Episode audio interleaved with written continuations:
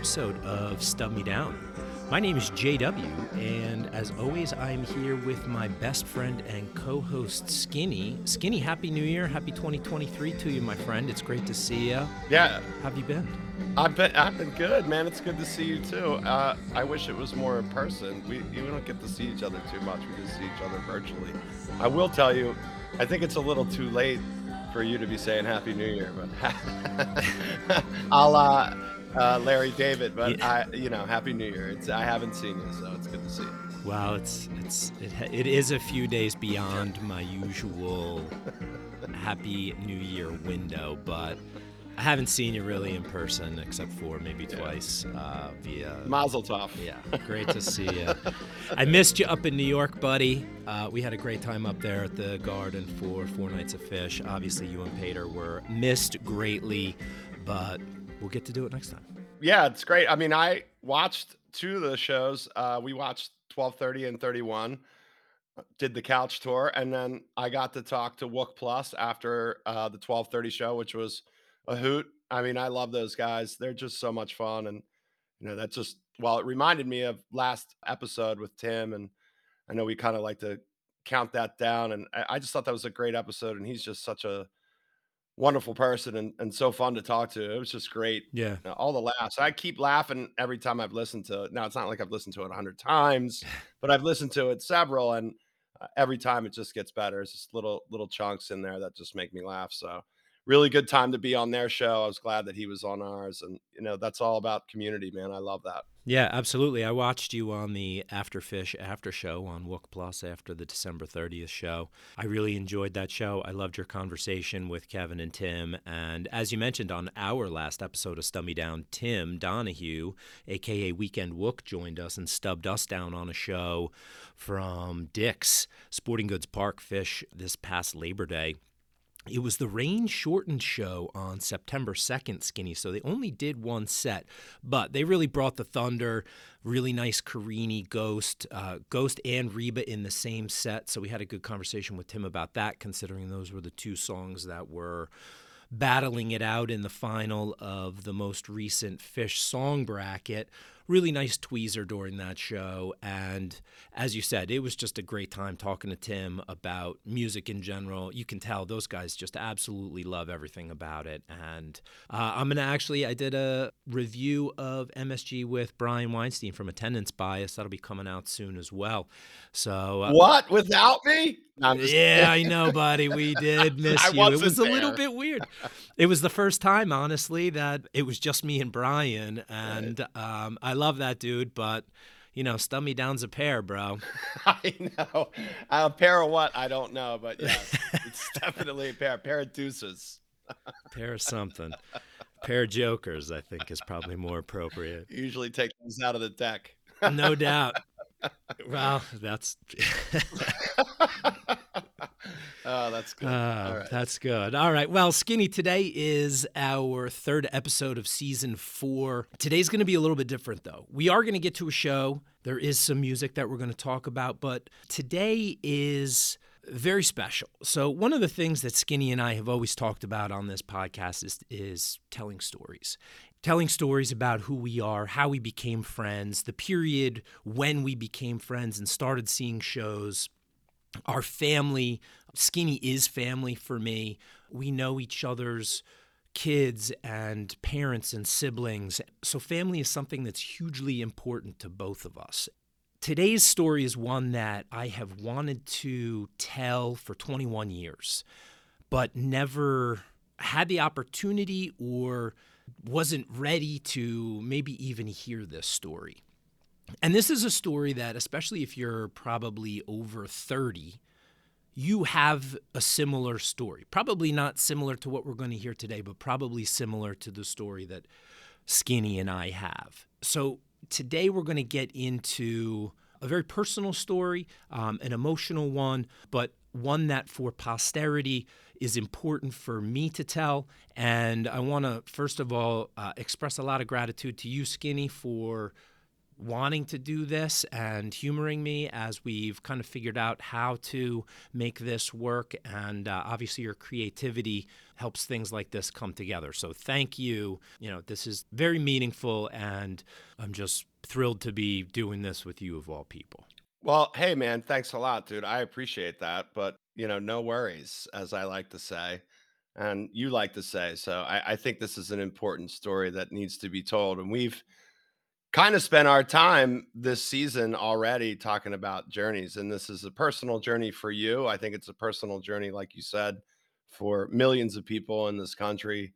That nowadays we seem to uh, forget about the factual and forget about the realities of these journeys and whether they're about concerts or other things that we've witnessed or we've been to or we've shared together i think this is a different type of share but it's one that uh, after reflection i think people will really understand why we wanted to tell it. And if not you know that's okay too but um, i'm glad that we're on this journey together too and and this is a type of story that i think uh, it's important you know? So that's first and foremost you're an important person to me and I, this is an important story and just like you said family is important so this is a family story you know? Not to tip my hand a little bit so i'll let you i'll let you get back to it yeah so with that i think that's a that's a pretty good lead in so our guest today is my mom's youngest brother John Bodenhop. He is my uncle and my godfather, and without a doubt, the closest extended family member that I have on either side of my family, my mom's side, my dad's side. So it gives us great pleasure to welcome in John, my Uncle John, to Stub Me Down. John, thank you so much for joining us. You're welcome, Josh, and uh, hopefully I'm coming in clearly. Yep, you sound great. Sound great. Thanks so much, John, for for joining us. And uh, I, like you heard us say, we're our theme this this season is is a journey, and and we're so glad that you're here. And again, I, a lot of gratitude for you to be here to tell your story. You're welcome. You're welcome. So to set the stage a little bit, everybody knows, at least uh, our regular listeners to Stub Me Down know that I am a high school teacher. I taught U.S. history and U.S. government for about 10 years before transitioning into my position now. I wasn't always going to be a teacher. And when I graduated college in 1999, I was kind of adrift, I guess you could say. that actually is when I met. Aren't we all? Yeah. Yeah, that, yes, absolutely. That is when I met Skinny and we became friends in the summer of 99. After I graduated college, I worked at a restaurant in downtown Baltimore and Skinny and I became fast friends. And discovered our common love of music, and the rest is Stub Me Down history.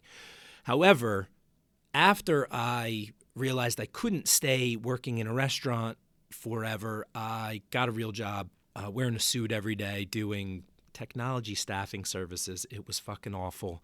I hated it. I didn't even understand that job when you had that job. I was like, what do you do?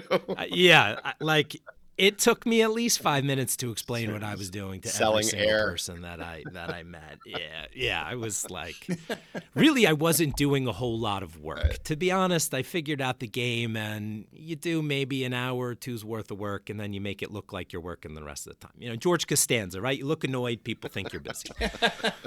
so I was kind of humming along and whatever. We would go see shows, and man, I showed up to work hungover a lot, and got in trouble a few times. I just wasn't digging it. It wasn't for me. So we get to the fall of 2001, and summer had just ended, and I'm sitting at work in my little office on a Tuesday morning, September 11th, 2001. I was looking at fantasy football scores or something from the football game the Monday night before, and my boss was sitting across the office from me at his desk and he's on the phone with the owner of this company and apparently the owner of the company had a TV in his office and I can, obviously can only hear one side of the conversation and my boss says, "Wait, what? A plane hit the World Trade Center?"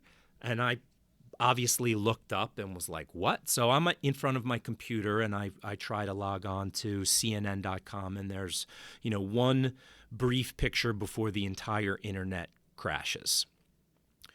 So a couple minutes later, we were all standing in what we call the pen, the bullpen, where all the nitty gritty recruiting in the technology staffing business took place. and we're listening to the radio, and a second plane hits the second tower. And I looked at this kid sitting next to me. His name was Craig. And I said, My uncle works in the World Trade Center.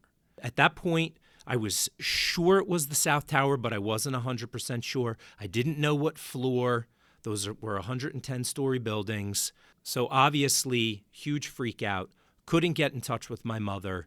Couldn't get in touch with anybody. There was a complete dearth of information coming out. And then you start hearing all these crazy reports, a car bomb in DC and you know all sorts of stuff. So my brother, my oldest brother lives in DC. So I left my job and went to where my other brother worked who was about 10 minutes away and walked into his office and everybody was standing in the lobby where there were these two flat screen TVs and I walked in and I saw my brother standing there and the south tower collapsed. And I looked at my brother, he looked at me, we both just started bawling our eyes out, had no idea what had happened. Well, I am very happy to say that my Uncle John is here with us tonight. He is a 9 11 survivor. Um, obviously, he's much more than that, but this experience was something that eventually led me to leaving the profession that I was in and going back to school to become a history teacher. A lot of it was because once we knew my uncle was okay, I, my mind transitioned to something else. This event that we had all lived through, slowly changing from a current event into a historic event. And I didn't want that to happen. And so I went back to school and became a teacher so that I could try and keep that alive. And not just 9 11, but history in general. I'm sure that there's a lot of people that would agree with me that we have a, a big problem with understanding and actually knowing the factual history of, of our country. We need more people like you in the world. I mean, you know, I mean, it's Yeah. uh, it takes a lot of courage to tell that story, bro. So I'm appreciative, definitely. Well, and for us today, John is going to talk about his story and that day for him. I will also say that this is not something that you have not spent a lot of time talking about this. You know, maybe some broad strokes. I know that you had to do some official things as a survivor from the World Trade and probably from your company. But other than that, I think your mindset has been to move forward.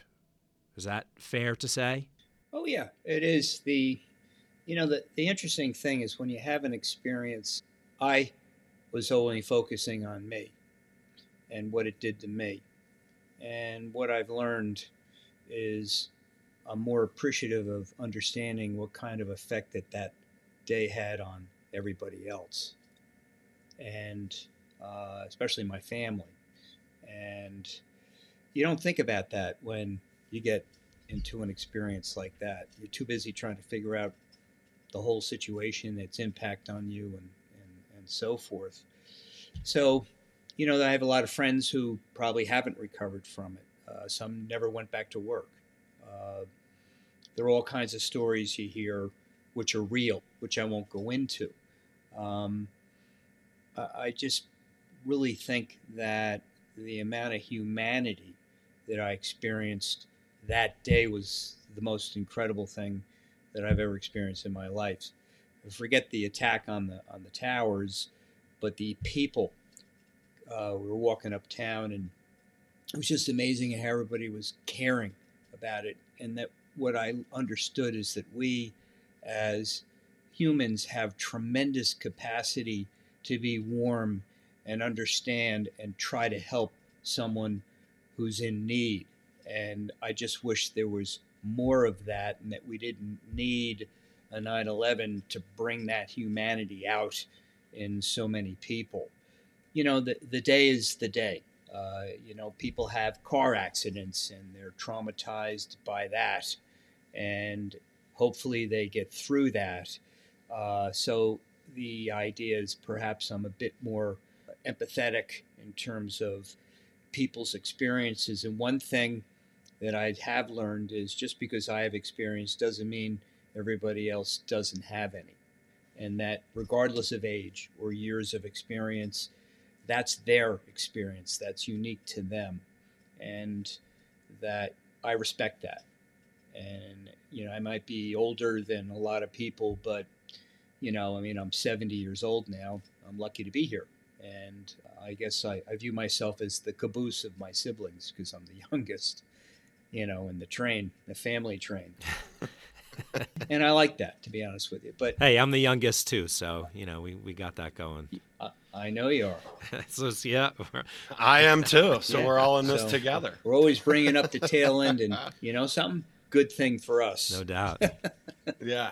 So I mean, you know, it, it, it it's like sometimes it's very hard for me to talk about it.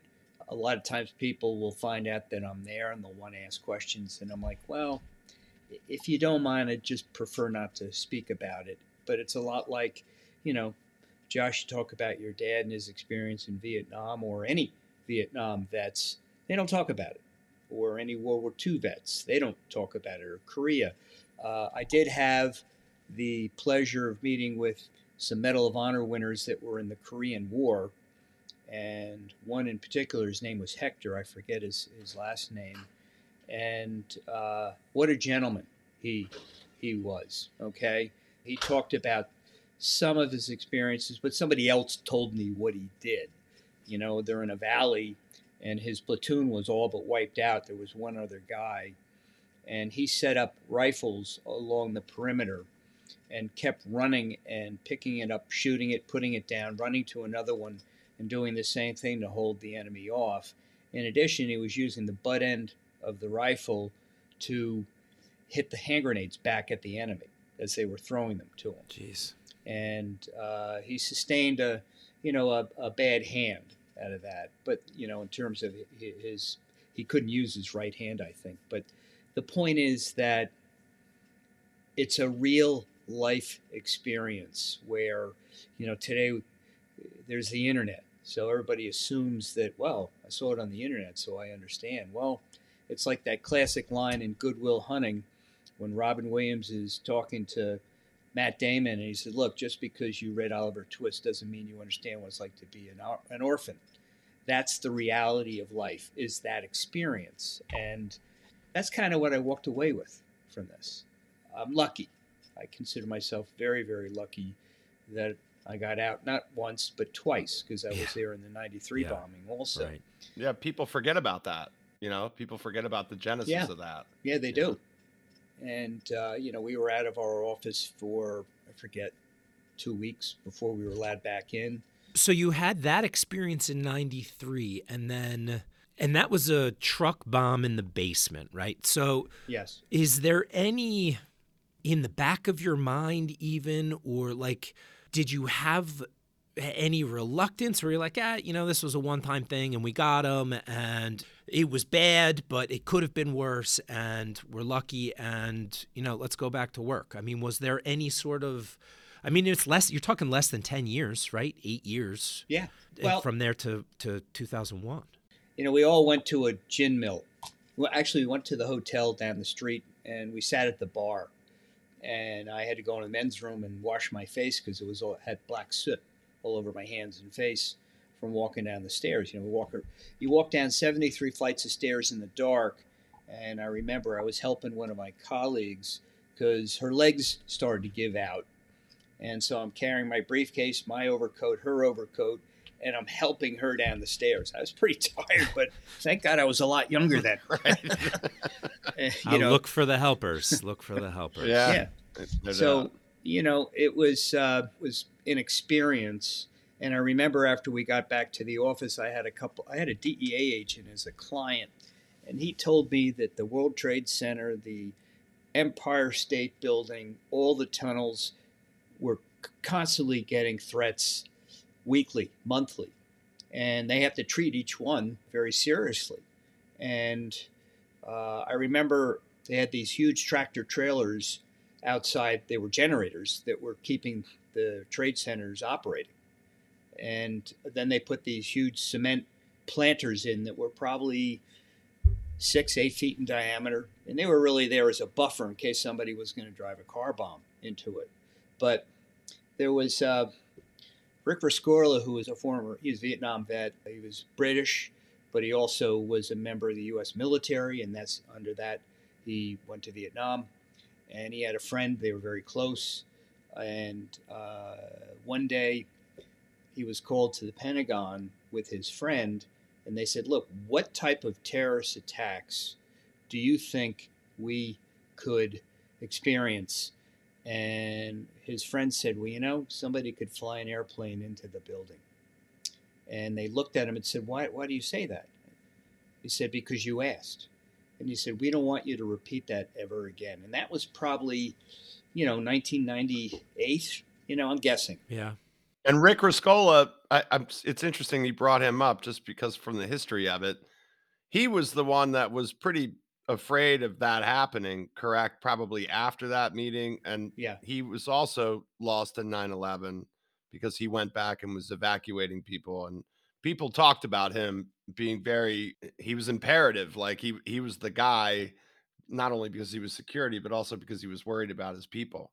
You know, there was something about him that was a little bit beyond just his job and who he was and, and the legacy that he left, that he left.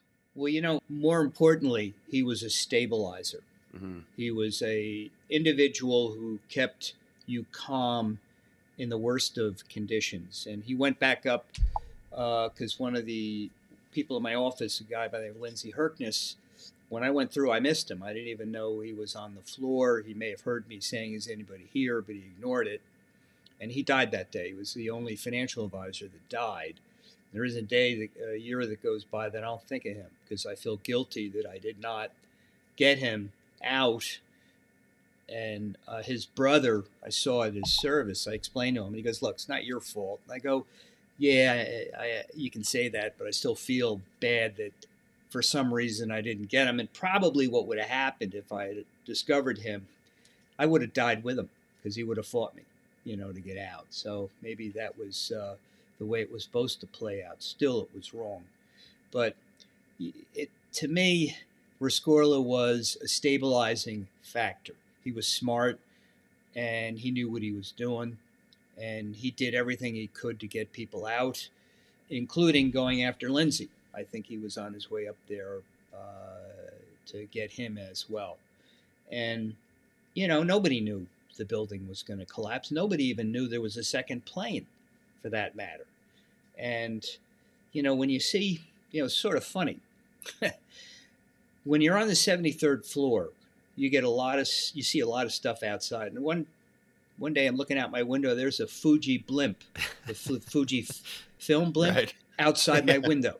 Now he was far enough away, but the point is that you know you hear this, "Eh," and then during Fleet Week, you know you see the USS Enterprise come up the river, along with various other huge ships, and you know you see it. I mean, it was an amazing place. I mean, my view was the Statue of Liberty. You could see it was pretty far away, but you Right. you could see it. And so when on that day I saw all this smoke, and the windows in the trade center were probably maybe two feet wide, I'm guessing now. And you had to stand up on the heat exchange, which is where the heat came out. And I put my shoulder up against the window and I'm looking up and I just see this massive smoke. And then all of a sudden, you see this wall of what I call brown plasma shooting in front of my office, a good 200 feet away from the building. And I'm like, what the hell is going on? So I go out and I got guys running towards me from the other side of the building, which faced the North Tower. And they were all saying, You're not going to believe what just happened. And I go, What are you talking about?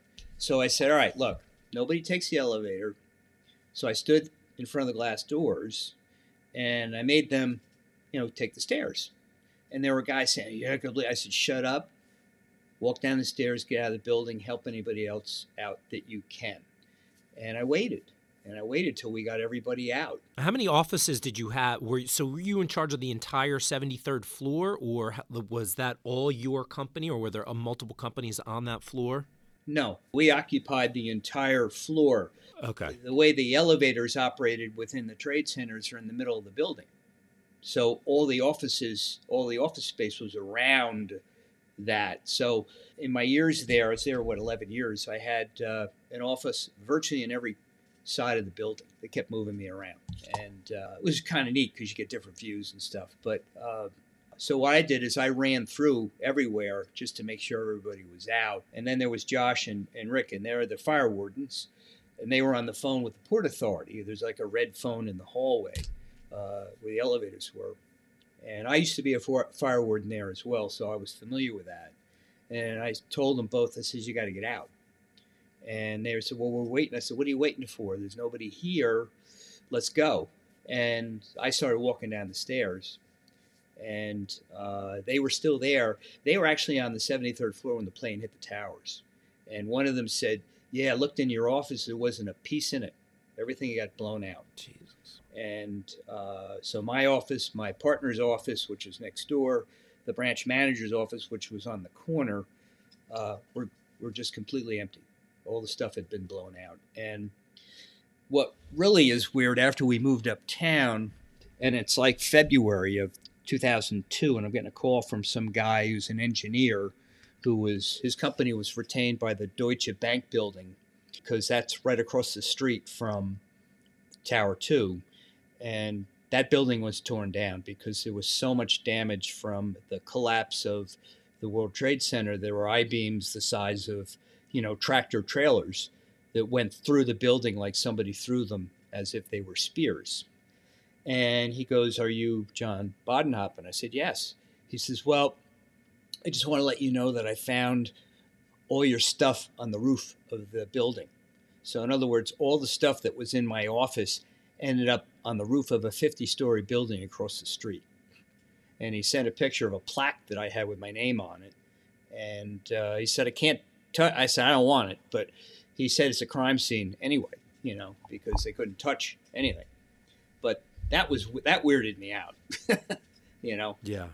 That's interesting. You said crime scene because when we did go up shortly after 9/11 at the end of November, which we're, we're going to kind of dive into a little bit after you tell your story, we had the green fencing was around for blocks. Yeah. And so we were on Church Street looking down towards what was left of the North Tower and was just even you know we're tall um you know luckily and unluckily i guess at that moment but you know you could see it i mean it was just the stark reality of being up there and it was you know it's weird to say you wanted to see that I, we wanted to be respectful of the space obviously we weren't going up there for a good time we were going up there i guess a little bit of history witnessing but also to be respectful and pay respects to people that lost their lives. You know, that story is amazing. I I had a classmate, he was an underclassman, a junior at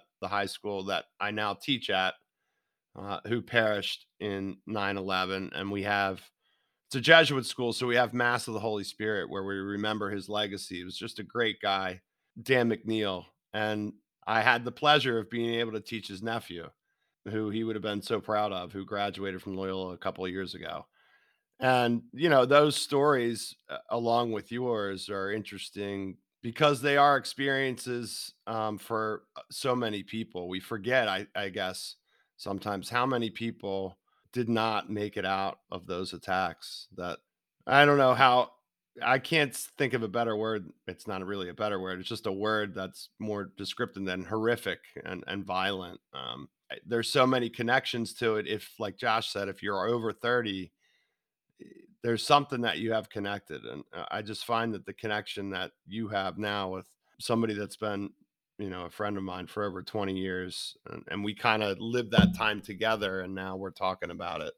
Uh, it's just really engaging. And I'm, I'm again, I, I know I keep going back to gratitude, but it is something that helps you be a little bit more reflective of the moment that somebody is experiencing. Well, you know, 9 11 is my generation's Pearl Harbor moment. And, you know, Pearl Harbor was, as you know, a long time ago. And there's that, you know, memorial for the Arizona. And, and there's just, there are certain things that those people who lived through that had to live with for the rest of their lives. Right. and no one can truly understand their experience and they and for example i don't articulate it that well because i can't it's just in me and uh, perhaps i've learned to be less reactionary more grateful to things more tolerant uh, I don't know. I'm not a very good tolerant driver. Terrible. so I mean, let's get real here. You, You know? are from New Jersey. You are from New Jersey. yeah, that's true. Uh, let's get real here, you know. But I had immense respect for uh, the people that survived. Uh, you know, we had one guy in my office who did a twenty million dollar trade with no money in the account for his client. how how he got through, got it approved, I don't know. So I remember my boss and I sat down with him and said, "Where's the paperwork?" And he said, "Well, I don't have it." I We said, "Go get it." So we he had to go visit the client, get the client to uh, sign the paperwork, and give him the money to pay for the trade. And he goes there, and the client says, "What trade? What are you talking about?" So that was the end of that. So what we did is we, unfortunately, we just couldn't understand why he could do such a thing. He's a bright guy, a master's from you know a major, well-known school. We just didn't understand it. Well, he used to get gas at this gas station up in North Jersey, and uh, he also would had met these guys. He was working out with them at the gym, and it turns out that those guys were the guys who flew the planes into the towers, That's incredible. and he thought they were he thought they were after him. Okay, and so I can understand now better. He was just not of the right mind. You wouldn't do a trade like that. But you wouldn't. I wouldn't do any trade.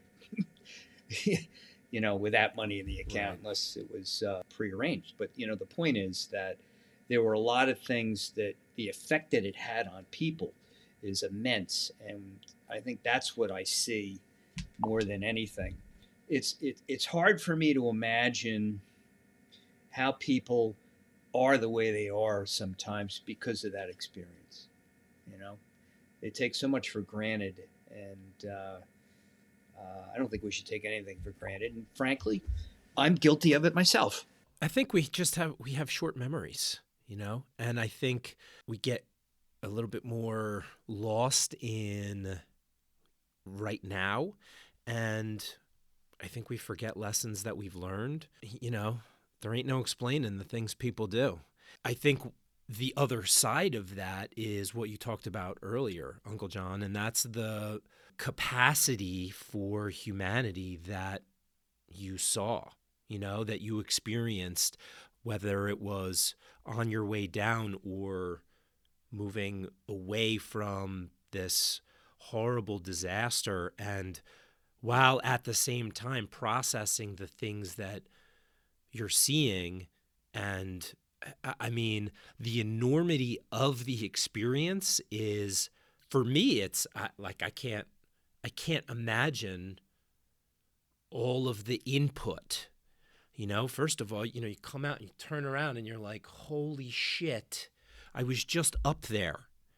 And the view of both towers and then all of the chaos around you and I mean debris raining down and I'm sure people security and police and fire trying to get people away. And then there's um you, you know a, a woman stumbles or you know somebody's bleeding and you you know you pick them up and you help them. And and that capacity I think you know is the flip side of that. You know maybe we forget but in the moment we're there and we're doing hopefully what if we needed the help somebody would do for us i guess that's kind of how i look at it Well, you know, I remember I walked up to the boat with Steven after I got to his office. Uh, he walked me up to the boat up to 34th Street. And I remember I pulled out my wallet to pay for the boat ticket. And the guy says, nah, it's on us today. And I went, thank you. The boat was jammed. There's, I don't know how many people were on it, but there was not a lot of room. and I remember the boat heading south down the river, going past the towers where they stood and the smoke and you could have heard a pin drop on that boat. I mean, the engine was running. Obviously, my point is that it was nobody moved, and uh, you know you just see the effect that it had. This sort of thing has on humans, and in order of magnitude, it was it was it was unbelievable. So when you were walking, so you get out of the building, and then uh, about how long after before you got out did the South Tower come down?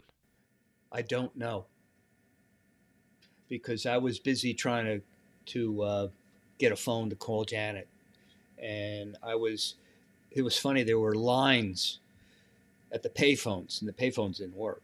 Uh, I went into kids. For those of you out there, payphones used to be on the corner, and you would go and put a quarter in, and you could make like a two-minute phone call. You could also call collect. I got you one better. I I used to pay. I remember when it was like a dime to make a phone call from a phone booth. So I still got you on dating that. yourself, buddy. So, well, I'm not going there, but, but I remember going. I went into a hardware store, uh, fish market. I went into a uh, what I believe, and I'm not trying to be disrespectful here. It was a gay Chinese hairdressing salon, and I remember. So I remember going in and saying, "Can I use your phone?" And they they couldn't have been nicer. They were, you know, these guys were dancing around like, you know, and and just used his phone. And he put a quarter in it. And I remember when I was a kid, there was a movie with James Coburn in it, and it was called Our Man Flint. And in there was a red phone that was a direct line to the President of the United States. And it was there was sort of slapstick kind of James Bond kind of movie uh, or TV sh- uh, movie, and uh, that's what this phone looked like. So I put my quarter in, and I'm trying to dial the, and it just didn't work. So I, I said thanks, and I left. Then I went into I don't know how many other places, and I was in Chinatown, and all I kept running into was fish on the sidewalk because they have it all on display. I finally get into a Chinese restaurant, and there was a lawyer from my company that I ran into because, you know, I'm standing in front of the Millennium Hotel, okay, looking at these buildings, and all of a sudden I started to cry. And I was like, and then I'd stop, and then I'd start, and then I'd stop. And this guy came up to me and said, Are you okay? And I said, I'm really just, I just walked out of that building. I'm kind of, you know, pro- processing this. And he said, Well, I'll walk with you. So he walked with me the whole way up to my brother's office. And you said he was at 15th? He was at 15th and Yeah. 5th, you said? Yeah. And I mean, so that's not a short walk from. no, that's that's a little yeah, well, while. you know, it's, Yeah. at that hour, you didn't know what the hell you were doing. So, Right. so Sure. uh, I'm in the Chinese restaurant and I go up to the desk. I say, Can I use your phone? Well, we're taking orders for takeout. I said, I appreciate that, but I really need to get my wife. I just came out of the towers. And then this guy in this other table said, So fucking what? You know, what the fuck? You know, and I, I turned around and I said, Do you have a problem with me? What the fuck is you? I mean, I wanted to kill him, you know? And the other guy said, We're sick and tired of your kind. And I looked at him and I go, Where did that come from? So you're having some lucidity and rationale in the most bizarre circumstances. Anyway, I couldn't use the phone. They, they, they threw me out. So, so I kept going till I got to Steve's office. And then I called a client of mine out in Akron and he called Janet to let her know I was okay. And that was probably 11 o'clock, 11.30, something like that. So everybody that uh, saw the plane go into the South Tower thought it came right in and on the 73rd floor. And they said, those guys are toast. Yeah. If you ever see a picture on this, of the South Tower of the explosion, I'm inside that in the building. So that'll give you some perspective on having a front row seat at Ground Zero. wow. And I, you know, I see that picture once in a while. I'm like, wow. You know, Yeah. I mean, it's a humongous explosion. Yeah, and that ridiculous. image, you know, is is one that is burned into my brain. And when I was driving from my office to my brother John's office, I was talking to my dad. I finally got through to somebody, and I said, "Did Uncle John get out?" And he said, "I don't think many people got out." And you know, we were we were you know, staying positive. If anybody knows my mother, she's a, she is the beacon of positivity. That's true. But it was it was very hard to imagine that you would have gotten out of that shit. I mean, I was I couldn't believe it when we finally got word that you that you were out. And you know, meanwhile, we're, Well, your brother called me on the when I was on the boat. John did. He called my cell phone. I said, "Can't talk right now. I have to call you back." I talked to you after you had gotten back home, and then I went up to I went home that weekend, and um, I saw you that weekend, and uh, my dad and I went sailing, and it was really weird. You know, you're out there trying to like, but you can't take your eyes off of the gaping hole and the fires were you know there was still smoke and i mean it was they burned for two months. yeah i mean it was it was burning when we were up there in in november Yeah, for months when we were up there, it was still smoking. you In November, going into December, you know what I mean. It, I, that I found disturbing. I guess was um, things were starting to open up. Like there was a bar that we went to not far from where we were kind of standing at Church Street, and I forget whatever the cross street was. But you know, they were telling us at the the bar that you know there was debris uh, up and down the streets. They just kind of we just opened up like this past you know week or two you know what i mean? It had been a couple months before they had cleared the debris up that far. So then we're like you know when we left the bar we were talking about it with each other because we had a couple other friends with us.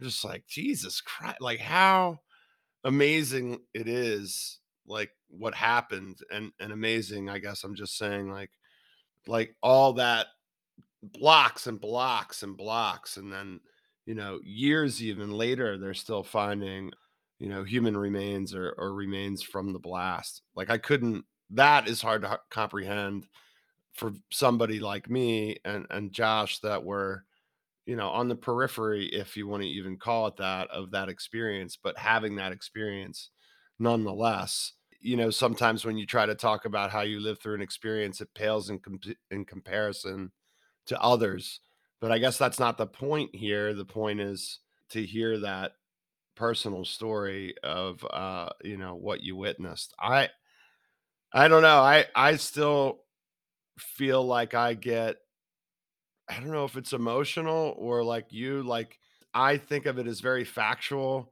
especially in this day and age when everything that you see is a conspiracy nothing is factual everybody's looking up at 140 characters, you know, things that are coming across the screen, headlines only.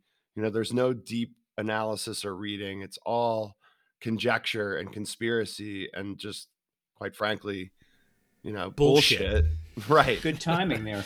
So, and that, and yeah, well, we've been doing this for a little while. So, you know, I just find it always interesting when real people that witnessed a real experience. I'm having kind of that conversation sometimes with my students, myself.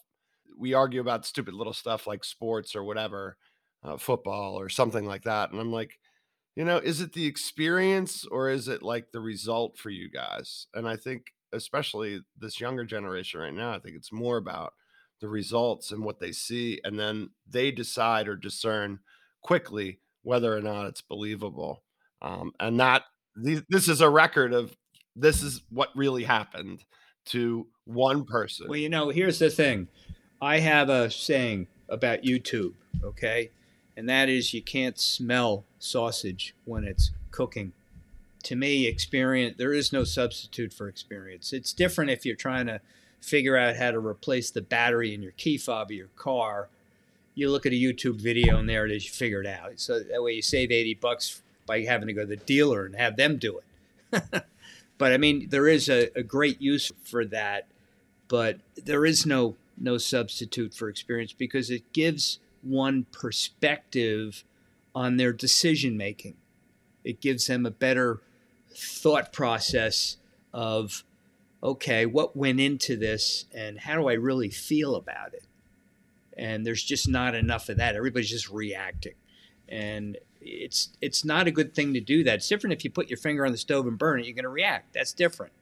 But life isn't literally like that. It's headaches, it's cursing at one another, it's having a debate, it's all kinds of things. And what you learn from that, you learn how to deal with people through learning about human nature, what it's all about. It's a slow burn. It's a Yep. slow burn. It's Yep. not. It's not supposed to be or meant to be so dynamic or, or dynamite. I mean, if you focus on, uh, you know, it's like the NASDAQ, okay? Ever since it's been doing gangbusters with this past year. But if you look at the average return of the NASDAQ over the last 23 years, it's 3% annualized, okay? If you look at interest rates back in 2012, the 10 year treasury was trading, at, uh, it was about 1.7%, 1.68% rather. 10 years later, it was at 1.78. So you had 10 years where the interest rates were completely flat, okay, and going nowhere. No one remembers that, okay? They only remember what happened last week or last month. And you make a lot of mistakes when you don't keep things in perspective. Amen to that. and You know, with context, you know, like there's context around some Yeah. of these things. So in the, I I mean, I guess in the aftermath, short and and long term, I mean, how did you manage to deal with something so vast and incomprehensible from the horrible things that you witnessed to just the struggle and then 9/11 was just a day but there it was it, it's an era right? It's an era of our history. Well, it's every day for me. right. So how did you try to address some of those things? Did you are you do you like participate with especially in the aftermath were you kind of commiserating with other people that went through the same experience or were you trying to just go dark on the whole thing and deal with what was your your own experience before you could kind of engage with others and their experience? Or was there a, a comfort in that shared experience with other people? I mean did you participate with you know survivor groups or or you know anything like that kind of gave you that ability to deal with what you had gone through Well, first of all, the firm provided psychiatric help to all of us. That's one. Two, uh, I was angry, and I would say for a number of months I had a hairpin trigger. Uh, I would not hesitate to tell somebody to go fuck themselves. Okay, you go dark for a while because the, the thing you, that I did was I buried it, and uh, the, the, what saved me, I think, to a certain extent, was my job. I still had my job.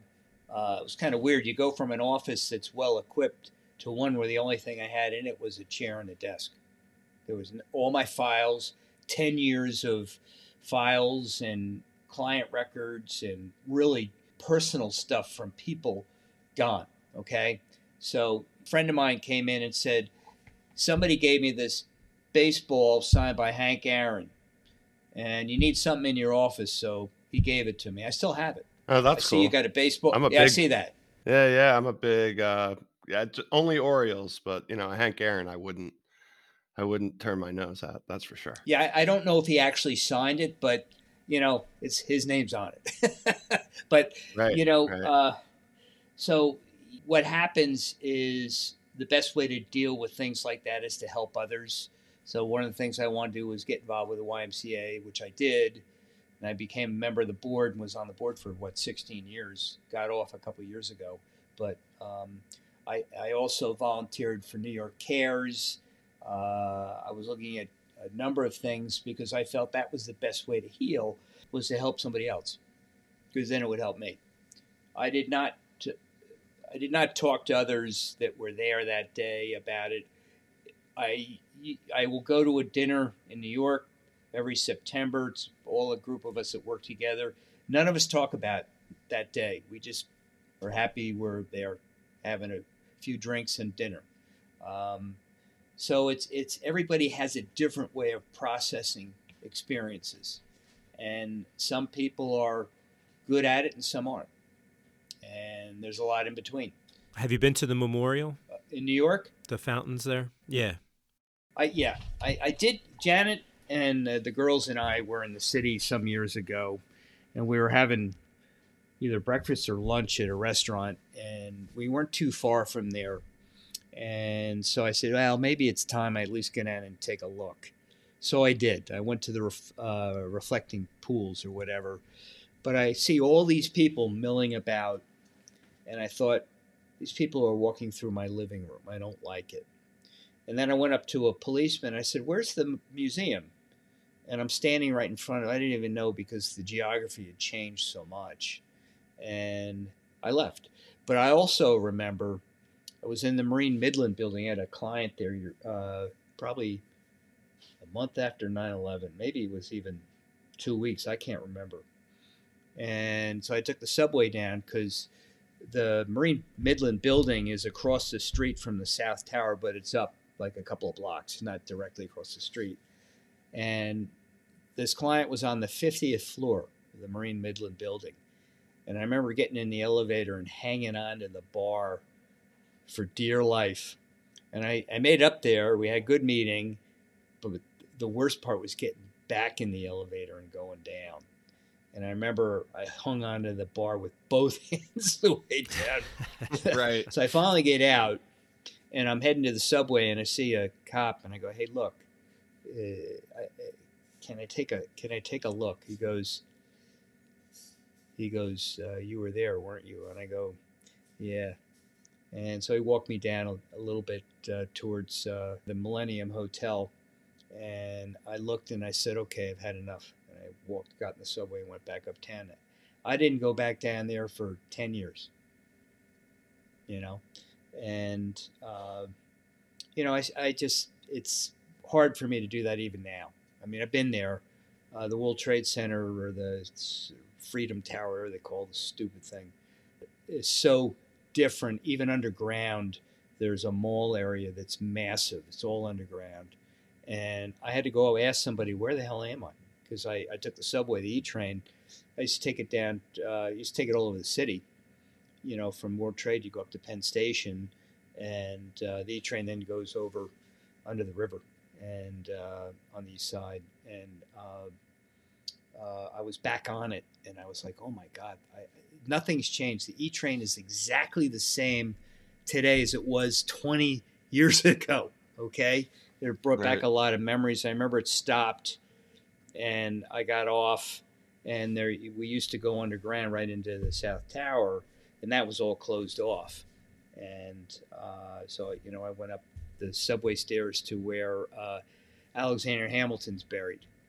There's a graveyard up there, and uh, uh we went to a restaurant, Villa Mosconi, which is where we all go for this for our 9/11 dinners and stuff. And I didn't go this past year because, frankly, I didn't feel like it, you know. So, and as it gets further and further time wise, it's starting to fade a little bit in my memory, and I'm kind of grateful for that. I handle it better now. Uh, as I told you, when I was out in Montana with Stephen and John Davis and Liam O'Grady, who are cousins, fishing, and Liam looks at me and goes, "Tell me what was it like that day?" And he goes, "I, you know, I really been reluctant to ask you about it." I started to tell him about it, and I started to cry, and I had to stop.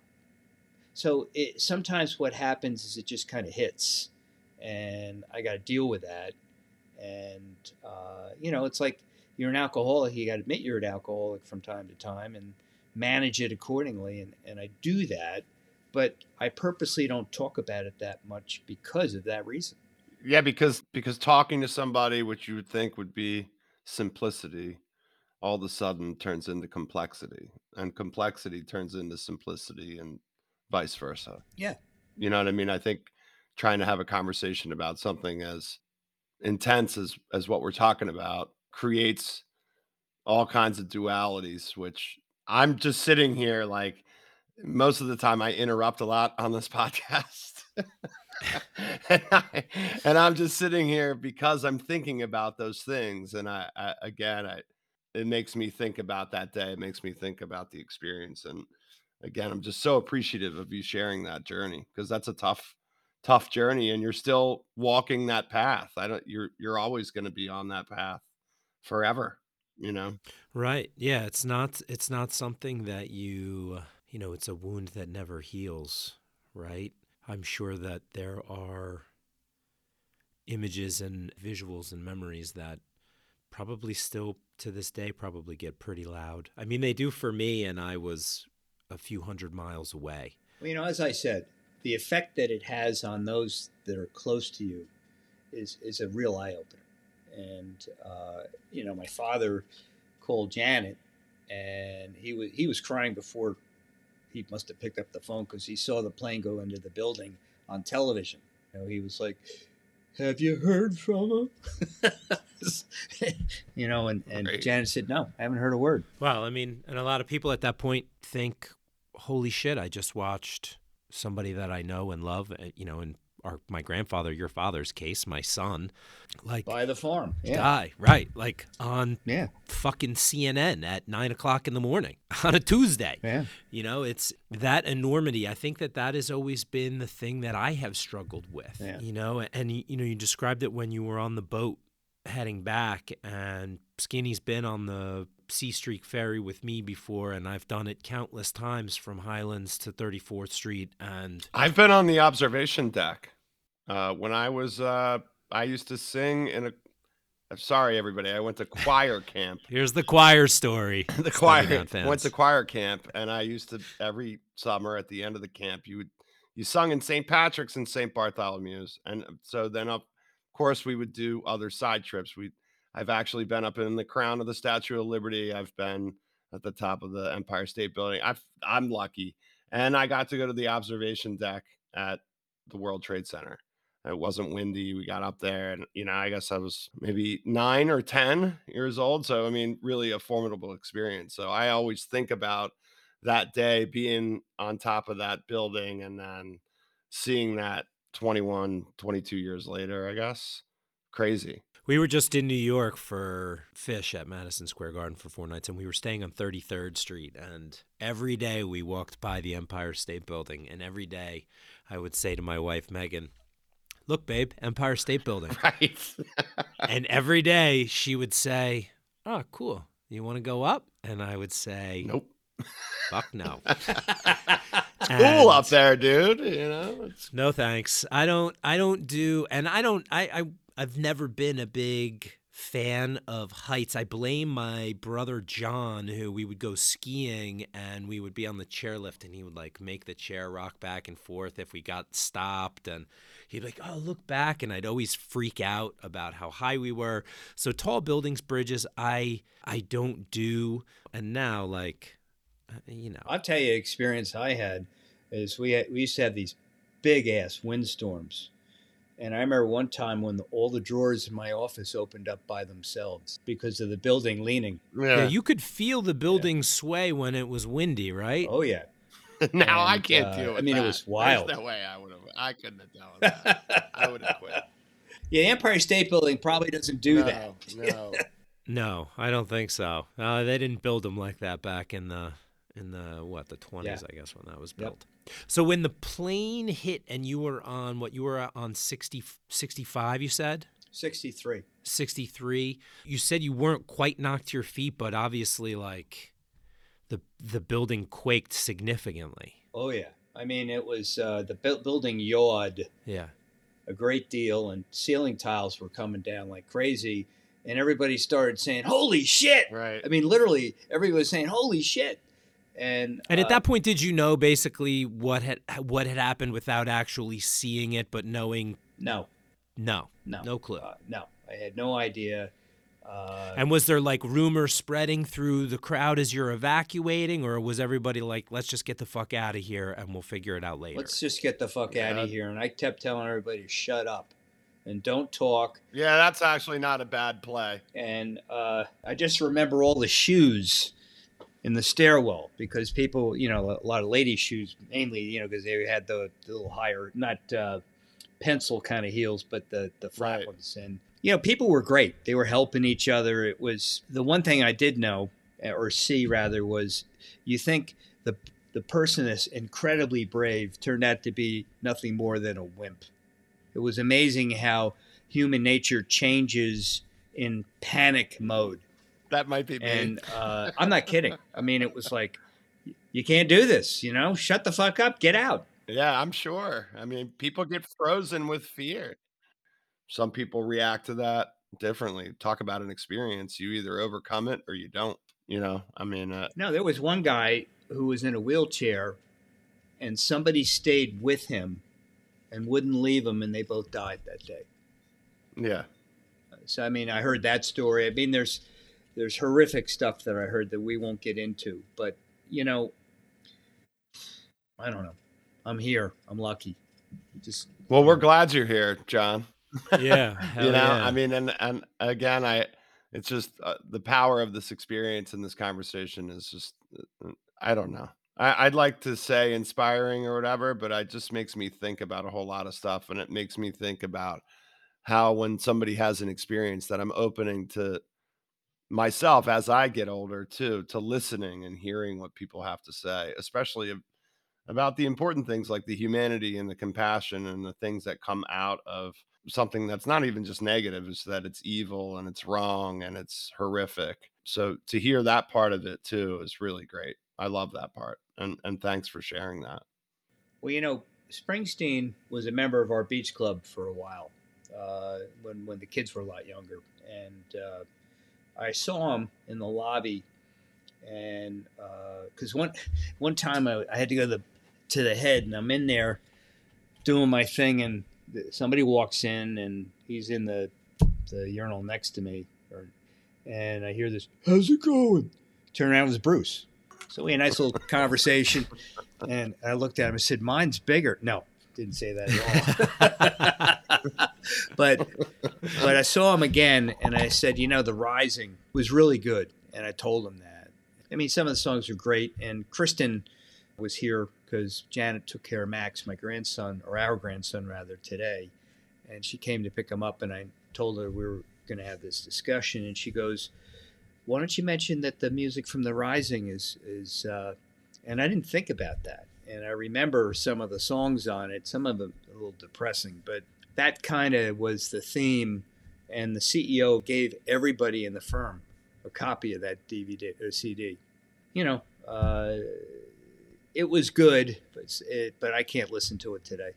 You know, it's just not my deal. It's definitely going to bring you back. Yeah. I mean, somebody that's touched that experience as you have, I, I can imagine that being a tough Yeah. listen, Yeah.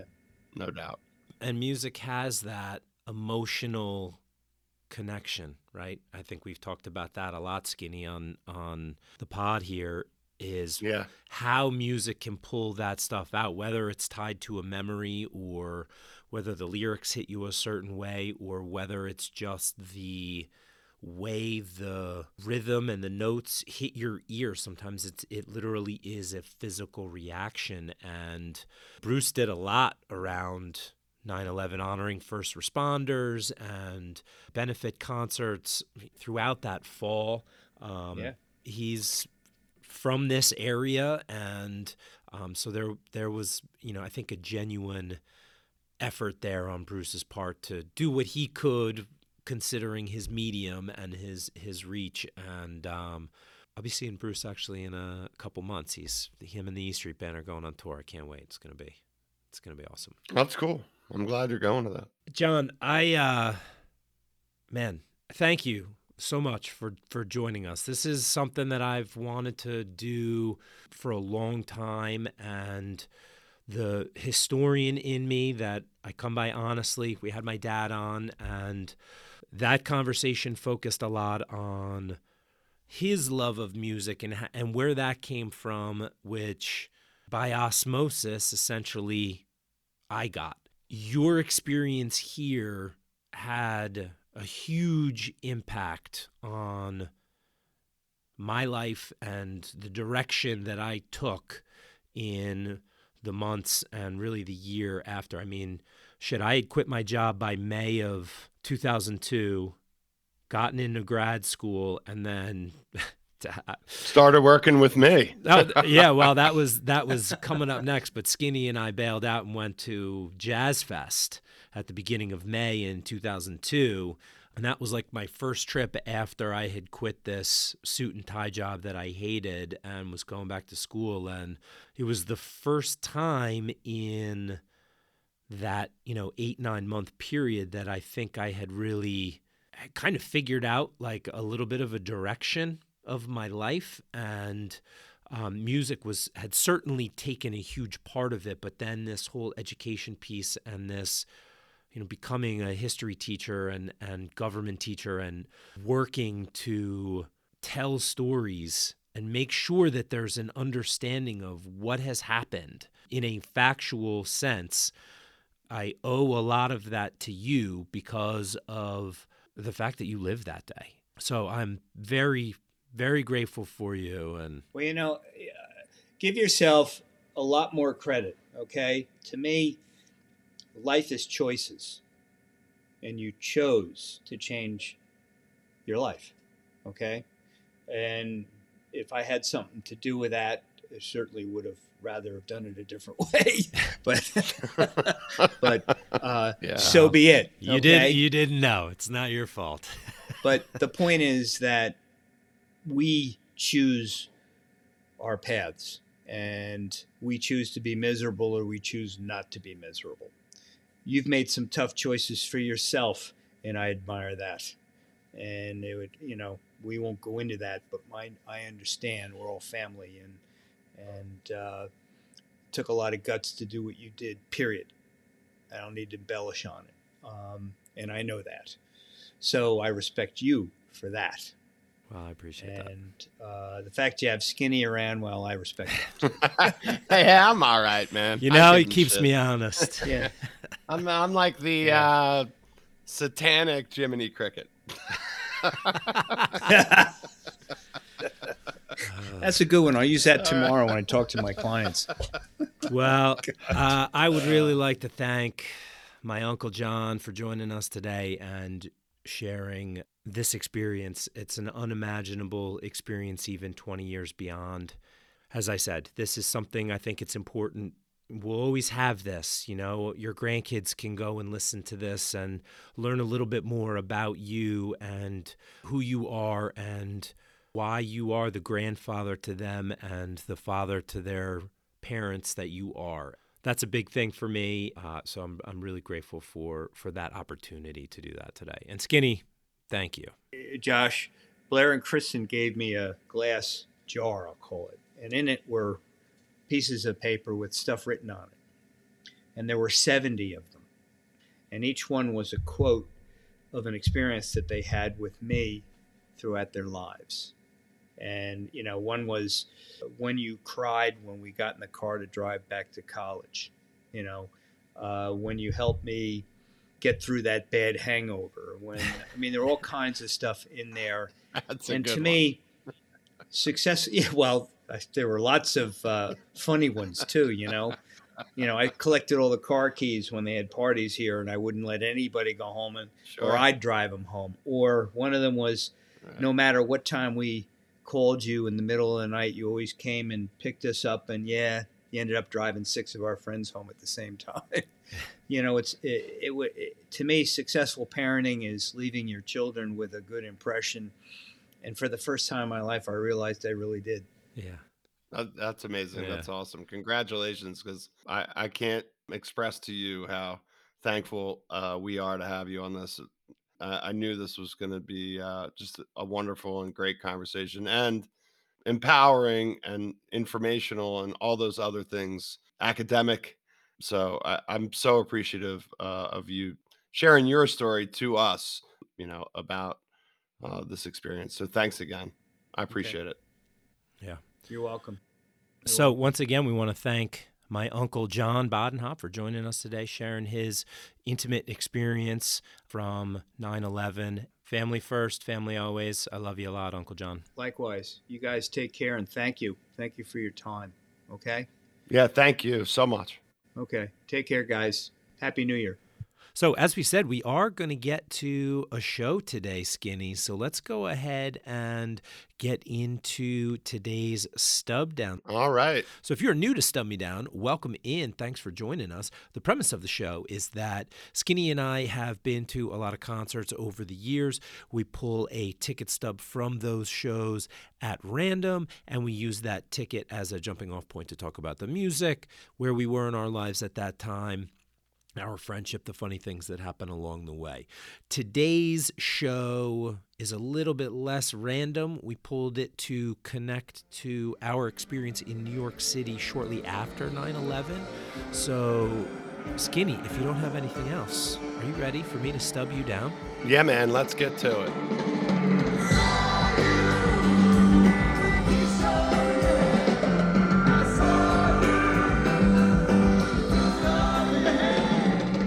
Right, buddy. Well, today's show is a good one.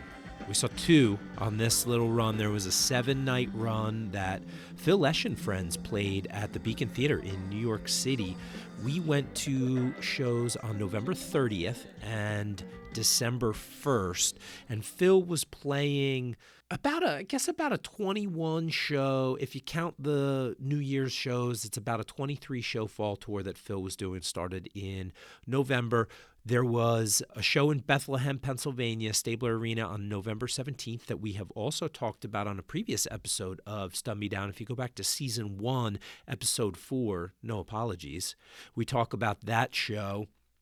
So it's great to talk about another one of those shows because that fall 2001 run for Phil and Friends was legendary. I mean, those shows were really can't miss, but they came into this show and man, this was an unbelievable night of music. I really felt like the whole night, especially upon reflection as we look back at this 22 years later almost, this set and this show kind of feels like a love letter to New York City almost in the song choice. Some of the lyrics we'll talk about as we get through the set, but it definitely had a we're here for you, we love you we can get through this together type of mentality in the set, which was very powerful considering the experience we had over those couple days. Yeah, and also it's kind of billed as a George Harrison tribute show because he passed away too. So there's like elements of all of those things in both of these sets that are just absolutely amazing. And to be able to witness that and all the other things that we witnessed for those three days that we were in New York, I mean, it was a pretty powerful weekend and coupled with some amazing music. And it was the cue, it was the Phil Lesh Quintet, which was probably, if you're going to sit here and argue or do whatever you want with it, it was the best of the iterations that Phil has had. And I know he's doing some great stuff. I, am never going to ever say anything bad about Phil. I'm just so glad that he's still around and, and he's creating and making music. But to me, this was the pocket. And, and this show definitely shows you what the pocket was. And with everything that was happening in and around New York and in the world, George Harrison, I mean, that's a huge huge thing when we heard that. It's just like, oh my God, you know, we got to go up to Strawberry Fields. And there were hundreds and hundreds of people up there, you know, the next day, you know, on 12 1. So eh, I had an amazing weekend. There's a lot to remember about that weekend, um, some of which we'll talk about, and some of which we only talk about with each other. but to see what we saw and and to be in New York, it was a happy time even though there was a lot of tragedy and sadness kind of hanging in the air, it, it, I was a happy person that weekend. A, a, lot of it probably had to do with the music too. Yeah, and I was gonna say, you know, you you look at where we were, right, and there is that profound sadness, anger, depression that comes along with witnessing what we saw, right?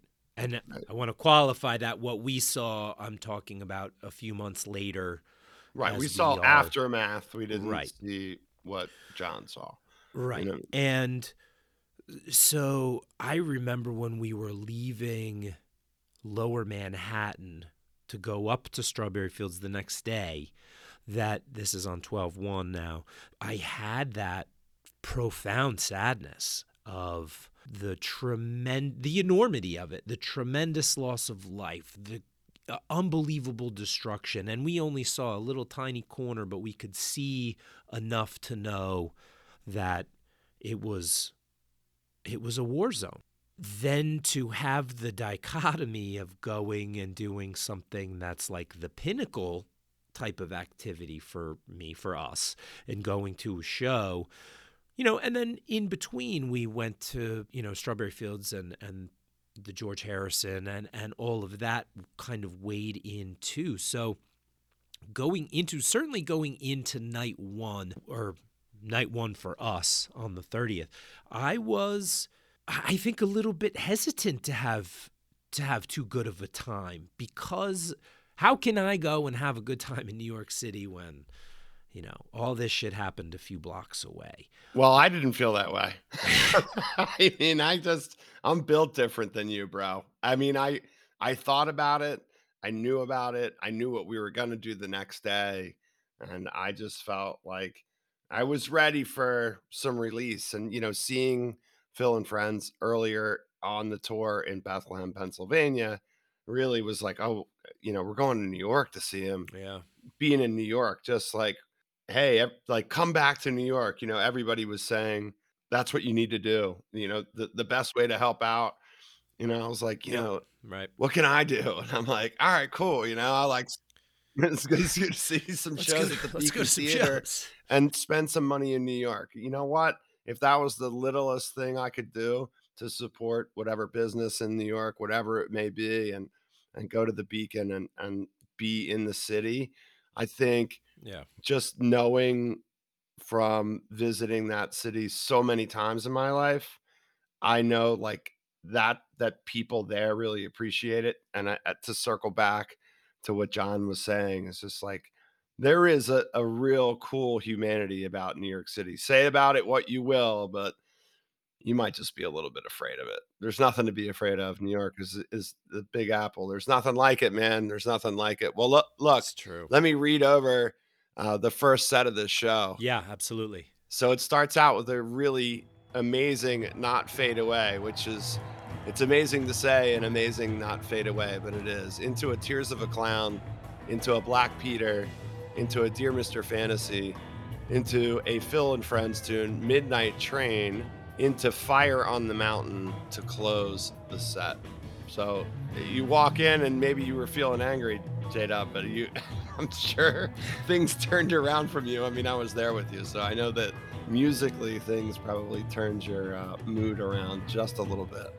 A hundred percent. But I think what we see with this first set, starting right off with Not Fade Away, is that the band is well aware of where they are and what they're playing in New York City, I think meant to the people that were there. And I looked back at the, uh, let's see, they played four, three shows before this one and three shows after. None of them had a set list like this.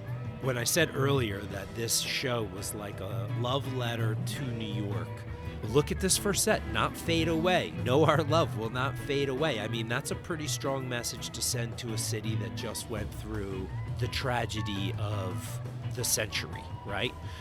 Tears of a Clown, you know, Smokey Robinson, right here. Like, how many people are in that mode where they're just trying to get through every day and they're putting on a face to do it, right?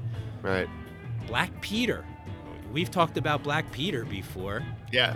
right? You have uh, very eloquently talked about the meaning behind Black Peter, and I remember you specifically emphasizing run and see, Yeah. you know, fucking New York. Yeah. Yeah.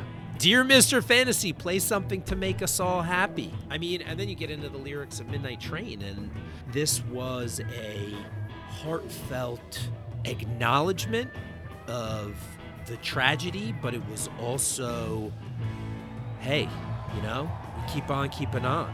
Know our love will not fade away. I mean, to open the show with that, a 24 minute version of that, I mean, I think that there was some real punch behind that as a choice. You know what I mean? Yeah, I agree. I mean, there's a lot in there that speaks to me. I mean, to end the set with Fire on the Mountain speaks to that. Because on Archive, it's mentioned as the George Harrison tribute show. Yeah, again, you're making like these really salient points about, well, isn't it really like the New York tribute show, and the three shows before that, they hadn't really done anything like that, and now they're really telling the story. And again, there's there's two sides to the story. There's Harrison dying, and then there's also 9/11. It's just it's just powerful stuff to see that in a set list. And we've talked about this too on Stub Me Down, which is the Phil and Friends shows that we were seeing were telling stories. And sometimes they were telling like blatantly, this is the story. You know what I mean? Like there was no like well, slapping you in the face with a tortilla. With it. Right, exactly. I'm gonna come back in the back there and hit you over the head with a tack hammer. You know what I mean? Like if you can't figure out the theme, you know, you obviously didn't really pay attention to literature or anything. and um, I, yeah, I agree with you. I, my favorites of the set were pretty much everything. I, this is like it's it's tough to find a dog. I right? know, yeah, it's like the worst take ever. But I mean, I always love Black Peter. They the intro they do that a lot of justice there. I mean, it's 15 minutes. I mean, Black Peter, like eight or nine minutes, you get through, and then you get a solo, and that's it. But you got Haynes and Herring, so everybody has to kind of step up to the plate there. I, I I really love that. I love the Tears of a Clown because you know Warren used to just kind of tease that for the next eight years after that. You know, yeah, we heard a lot of Tears of a Clown teases. Yeah, and I think I only saw this it point one on. more time after this, maybe. Like that they actually played it. That's a stat that we would have to look up, you know. I, that, I, I think I probably only saw that maybe one more time. Dear Mr. Fantasy is just like an old, like, it's just a great Grateful Dead standard cover of a traffic tune. and you know what I mean? It's just, it's so good. And then I, Fire on the Mountain. Yeah, well, Uh, well, well, Warren belts that yeah. out. And I mean, you're also talking about a 20 minute version of Dear Mr. Fantasy, right? So that, like, that's got some legs to it. And that's one thing about Phil's band that we've talked about with the previous shows we've done, right?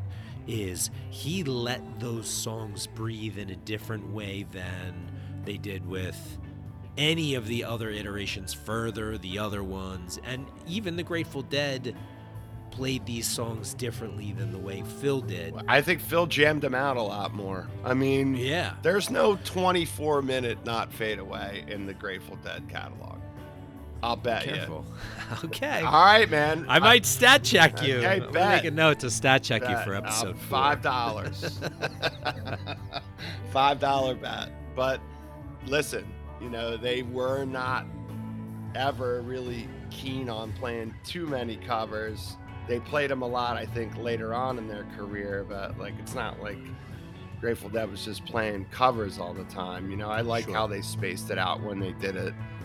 And Dear Mr. Fantasy, when I was seeing him, was a pretty standard cover. You could catch that, you know, pretty easily. So I always love that. And then A Fire on the Mountain says a lot, it does a lot, and it really is a great way to end the set. You can't believe what's going to happen for second set, I think, when you're there. Probably that's the feeling I had, was because Fire on the Mountain is Fire on the Mountain. It's just got the wah wah, it's just got a great jam or jams. This one has, I don't know, maybe one or two pretty nice jams at 10 minutes, but they could have went a little bit deeper with that if you really want to complain, but you know, they're going to because then they always open up sets with jams. Well, the other thing is, is there were no breaks in this set. I mean, they started playing "Not Fade Away," and they there was a note in the air until they walked off the stage after fire. Right, you know? correct. Right. And you're only talking about six songs in the first set.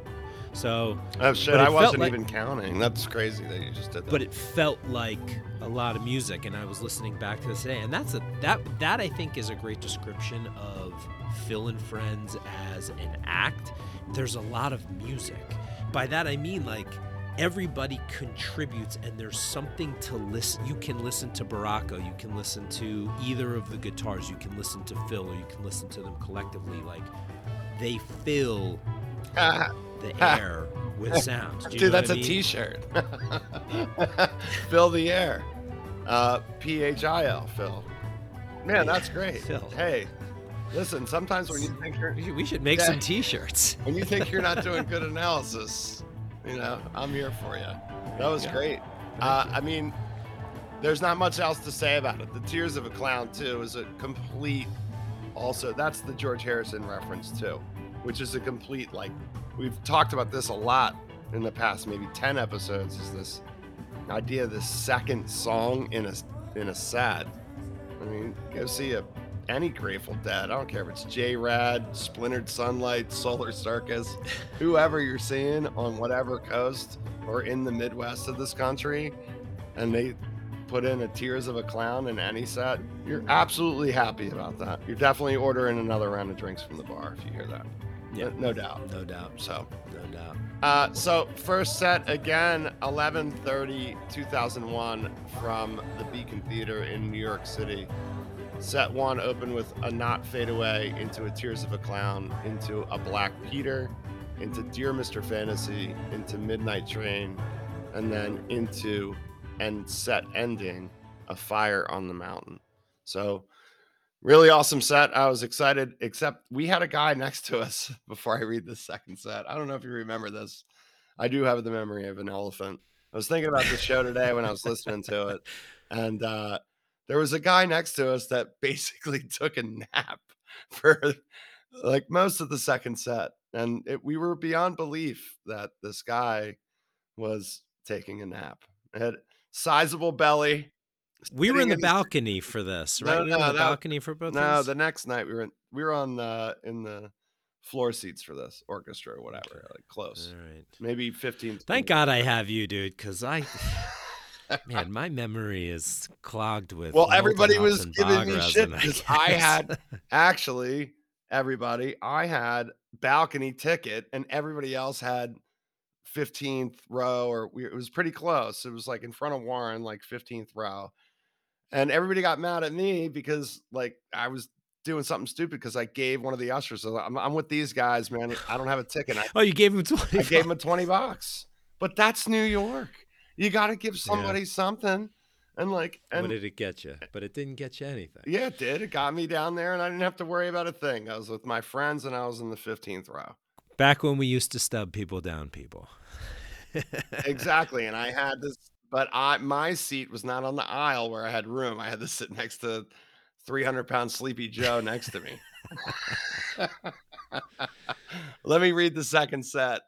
Uh, so here we go. The second set starts off with a jam into No More Do I, into Eyes of the World, into Unbroken Chain, into the first verse of Dark Star, into While My Guitar Gently Weeps, into Dark Star Jam, into the 11, into Dark Star verse 2, into Cosmic Charlie, and then, of course, you have the donor raps, and then the encore is Box of Rain. And I think, Josh, you're going into lyrically, if you go back and listen to these lyrics, you're going back to that same theme that you're talking about, with the exception of While My Guitar Gently Weeps, because that's George Harrison.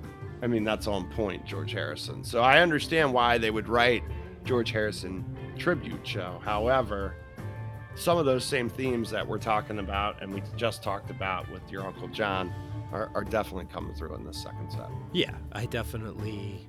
You can basically pull a, a lyric from every one of these songs and put it in a letter and mail it to New York City as a message of support and hope and Even discernment, you know what I mean? No more do I. Yeah.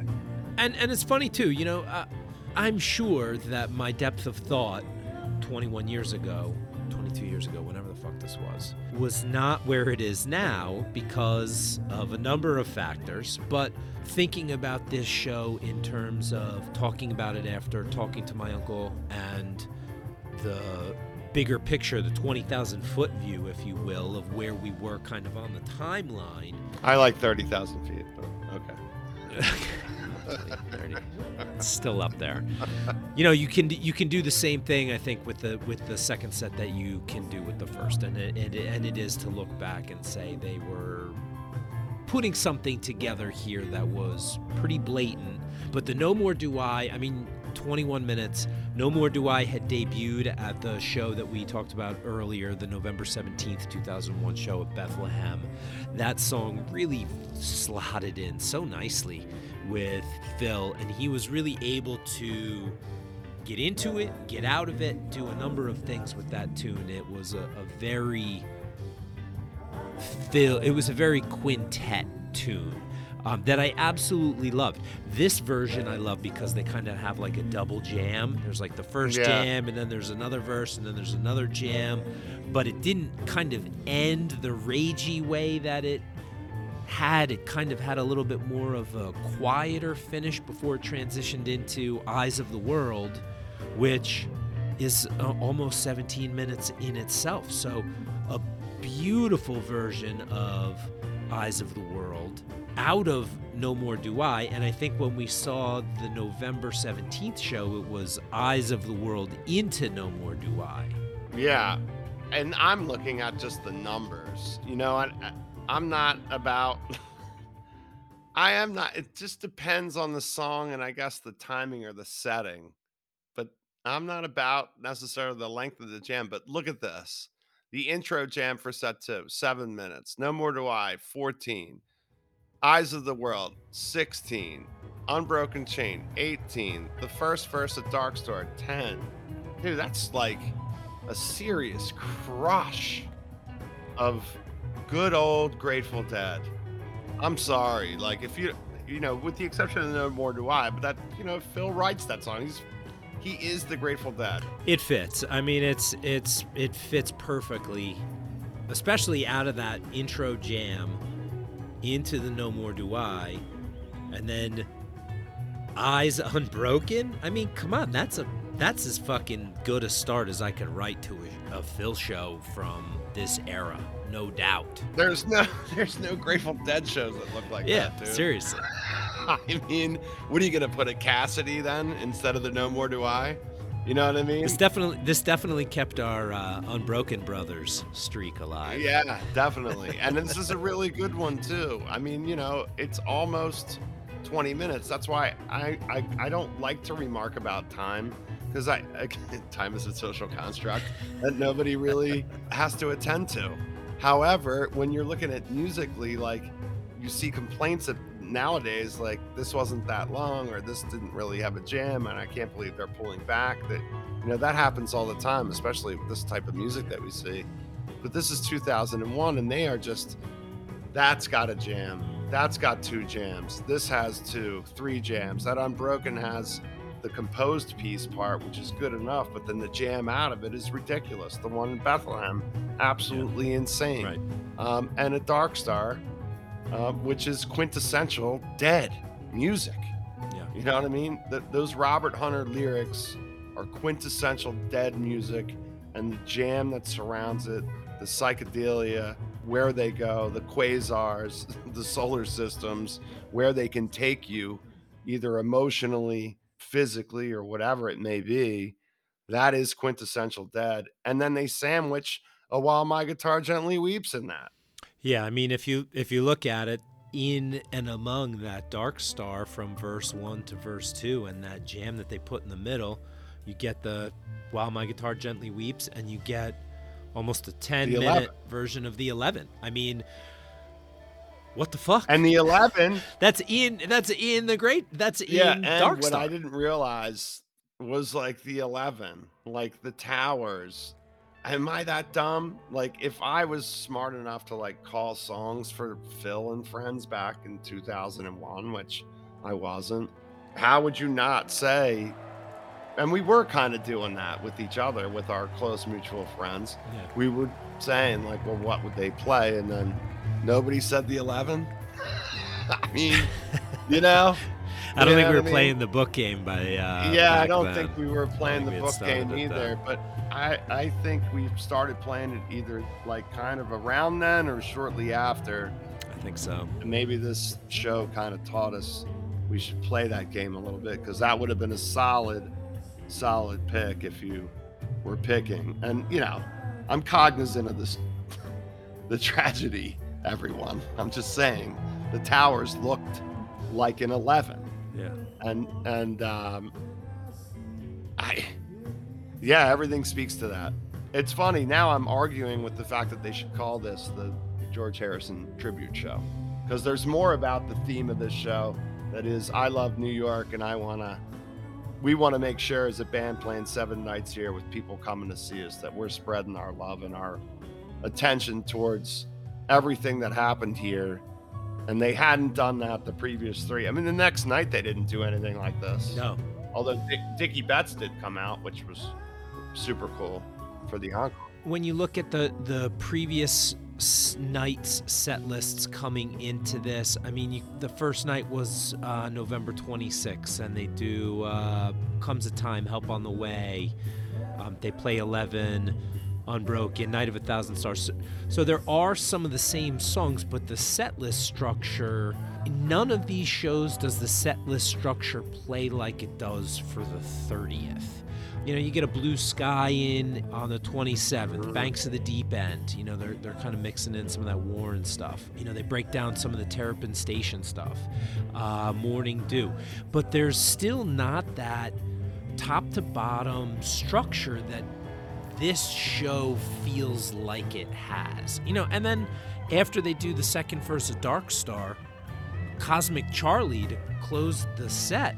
Like, go on home, your mama's calling you. Like, yeah, that's a crazy ending to that, which I always loved because I always felt like the quintet when they play that, like Phil, love to hang on to that. Show's over. We're here tomorrow night or wherever we and that go on home, your mama's calling you. Yeah. And that spoke a little bit different um, at the end because I listened to that earlier today. It was the last song I listened to.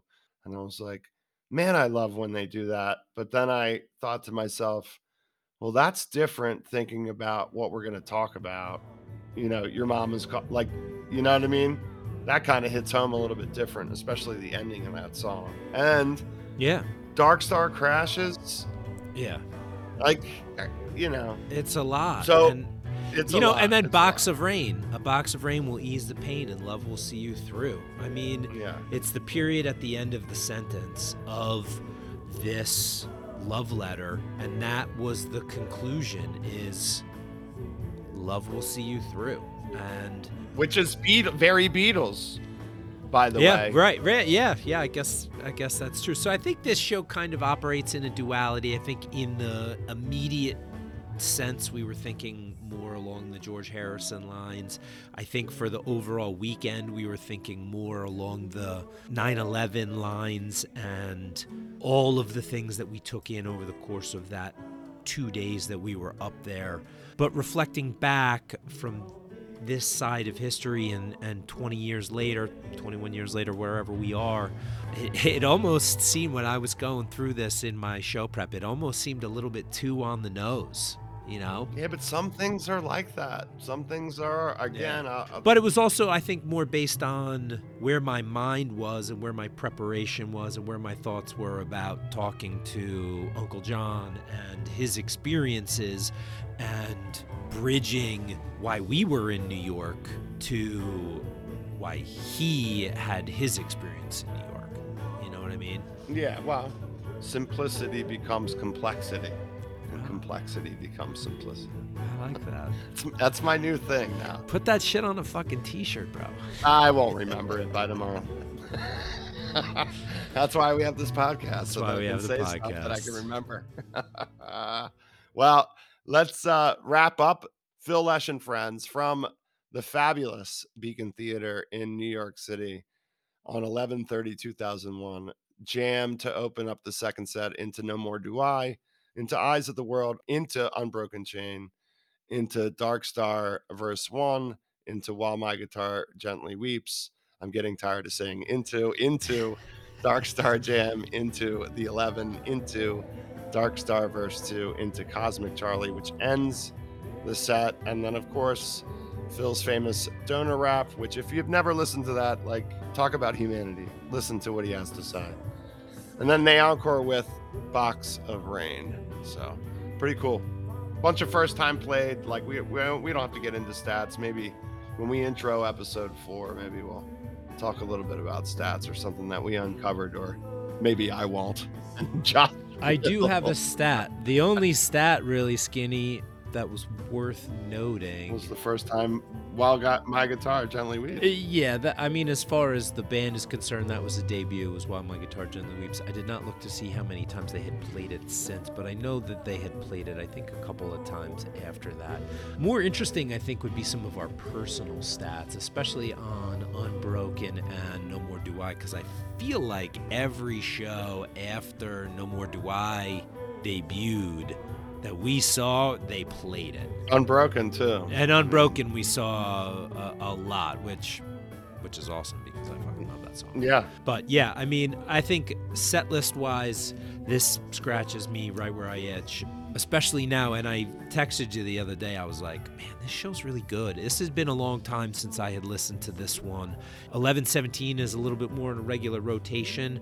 I think I got to add this one back too. And I think I also I want to go back and listen to some of the other nights from this particular week-long run just to kind of relive the comparison purposes, you know what I mean? Yeah, absolutely. I'll, I'll tell you, like, um, we had a very New York weekend up there, and there was a lot of good times. I have to kind of bookend that experience that your uncle talked about with, like, you know, there are opportunities to overcome adversity, and I think friendship and community and experience with other people, and um, the thing that really harkens me back to like it was a good time was like because it was.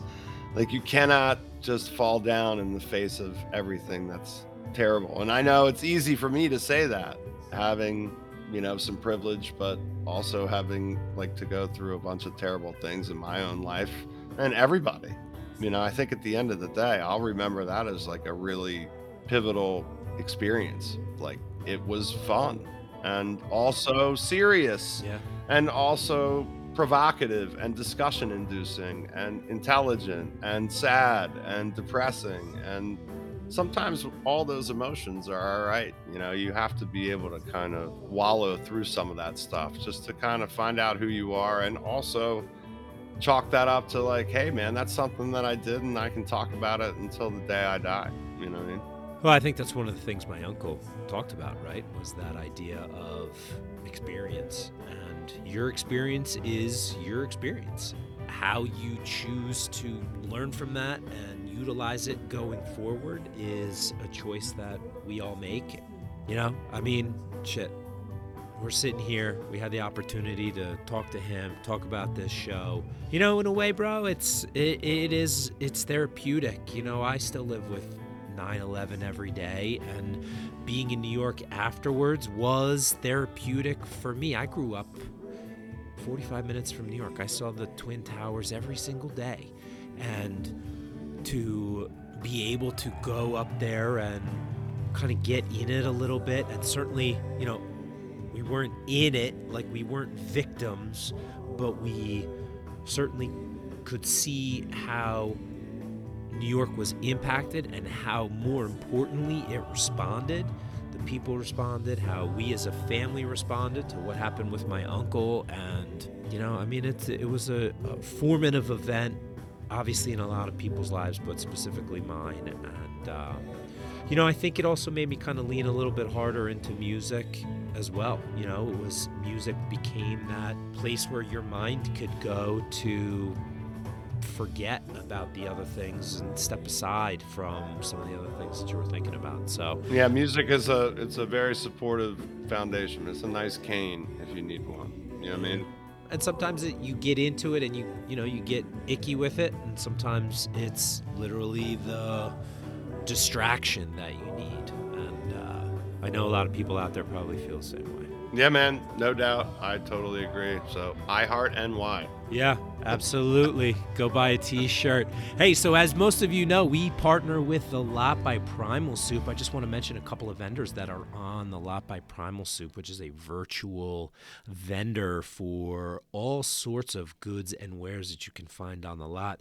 This is a farmhouse, is the Phish crafts and tour trinket side of Tiffy Pop's work. As the owner and creatress of Morgan Perry Organics Farm and Healing Nursery, she and her husband homestead, work, and market locally while focusing on sustainability, conscientious cultivation, and plant based healing. Her shop includes a variety of handmade goods, including vegan leather earrings, stash jars of all different kinds, a great selection there, wine and shot glasses, stickers, shirts, and more.